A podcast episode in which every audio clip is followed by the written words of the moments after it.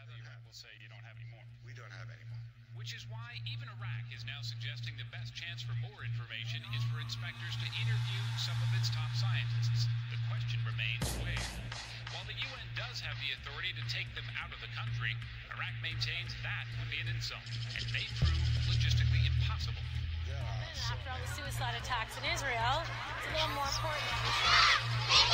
I think it's more significant because the terrorism has been going on for so long now. This year is uh, Tonight was the fifth suicide bombing in two weeks.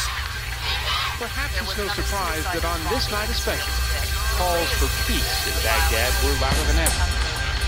Even though we're bringing an end to it, If I then the gather goal Iraq of will say you don't have any more. we don't have any more. Now, some of them say Some of its top scientists remains where.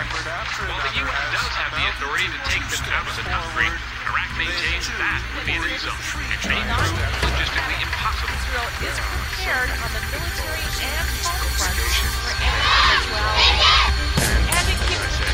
Measures, the Union of Local Authorities is calling for Inspectors Palestinians to to help six set up inspectors this schools morning. Visiting as at least three sites to enable any including citizen a who wishes to get a vaccination against smallpox. The moment only emergency workers Calls for peace.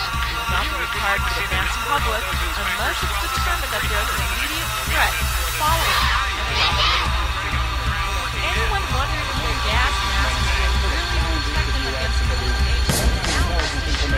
that information their that proves the masks rapid potting something. And the government has even gone so far now as to invite the CIA into Iraq to take a look for itself. Perhaps it's no surprise that on this night especially, calls for peace. In Baghdad were louder than ever. over everything it has to Israel and war. And we will find out more to allow the inspectors to finish their job. Calls for peace. Set up schools. Perhaps it's no surprise that on this night especially,